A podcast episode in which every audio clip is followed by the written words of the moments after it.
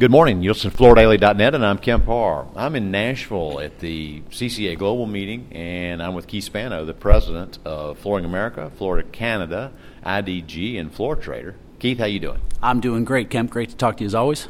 Good to talk to you. I've got a comment. I wish we were doing video. You've got some threads or st- stepping out here. Got some pink on, and uh, look, it looks real, really good. By the way, I guess you're in the fashion business, right? That's right. We are in the fashion business. Maybe home fashion, but it's still fashion. Let's talk about your background real quick. Some people may not know that you have a long history. You're third generation in the flooring business.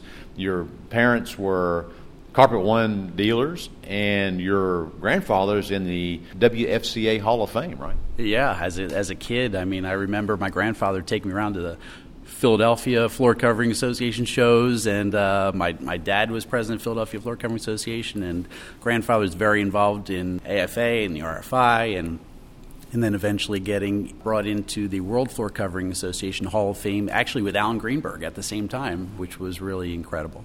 All right, so let's, uh, let's start with classic question I ask because uh, well, you have all these different brands, but uh, how's business right now? You know, obviously, we're seeing retail traffic slowing down. That's not a secret. Our commercial business is really good, and we expect that to continue. We had a commercial meeting at the beginning of the week, you know, with our commercially focused members, and uh, people are pretty bullish on, on commercial for sure. You know, we are seeing the retail traffic slow a little bit, but tickets are up, and people here, I mean, I've been talking to everyone from around the country, around North America, and people are really, really positive still.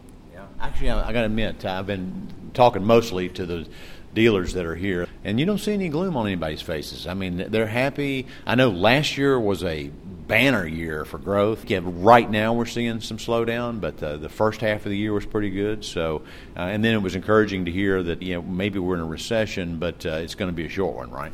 Uh, that's exactly right. I mean, Connor gave some uh, really good prognostication for, hey, we're going to have, you know, it's a of two halves. We're going to have a, a, return to normal. The trees aren't going to grow to the sky. We, I think we get that. But then 12 months, we'll, we'll pop back out of it. Interestingly, um, I was talking with a member last night, and he said, I did $7 million this month, and it was kind of a letdown and that just goes to show, you know, people are so used to the hockey stick, you know, that we've just been having these incredible, incredible gains every month, and now we're just going to get used to returning to, to normal. So you're president of all these different brands, and they are diverse brands. I mean, you've got full service with Flooring America, Floor Canada. You have boutique focused on design with International Design Guild, and then you have the outlet. The we've got it in stock, a lower positioning with Floor Trader. You know, which is the best one to be in?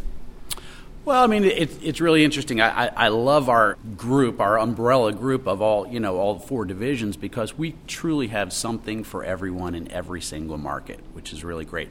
Obviously, Flooring America, Flooring Canada, full service retail, we do it all, and we're we're catering to the to the mid to better end retail. And, and, of course, every one of our members have a little bit of commercial. They're doing a little bit of builder, multifamily uh, as well. International Design Guild, I just left a meeting with them. I mean, they're a different breed for sure. I mean, we've got some closed showrooms that are, are open to the trade only. Some of them are straight up luxury retail, but they're all catering to the design community. And we are starting to see that group branch out a little more actually into become design centers, bringing in kitchen and bath and, and you know capturing a larger part of the project. What's really interesting, and I pushed this yesterday with the group, is you know talking about diversification. The floor trader has been just rocking for the last two years, and especially now as we start going into a slowdown, the floor trader becomes a really terrific option, especially for our full service members. It just gives them some diversification, allows them to create a hub and spoke model where they're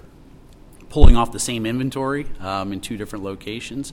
But you know, when we think about retail right now, look, we're you know we've got installation issues. There's always receivable issues, and the floor trader doesn't deal with any of that. So it's kind of nice. Yeah.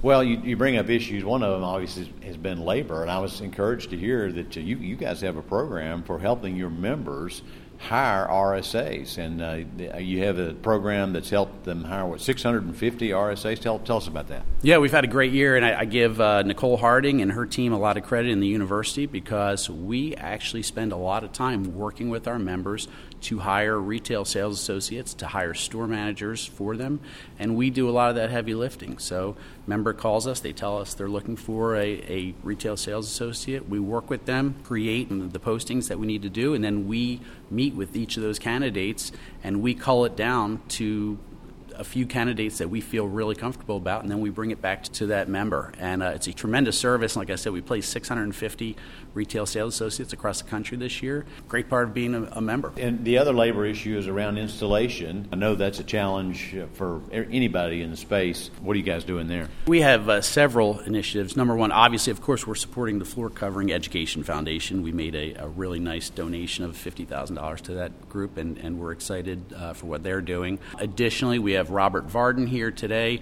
He's doing classes, actually, as we speak right now, on installation, installation compensation, how to get more installers. And then we've got a couple other projects. I would say we're not ready for we're not ready for prime time yet. We we will be, and we're we're finding other ways to help our members to find installers.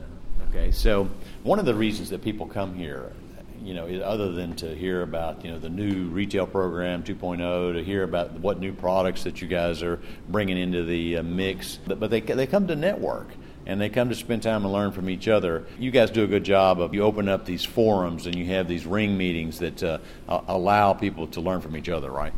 Yeah, we have uh, ring meetings on the Carpet One side, and we've got Neighborhood Network on the Flooring America, Flooring Canada side. And look, everyone's heard me say this, it's my favorite saying if you're going to make a mistake, make a new one. And that is the beauty of these networks is that you don't have to make a mistake that someone else made because you just have to tap into the resources that are available to each and everyone. So, what's your outlook for the next year and a half uh, with, with your membership?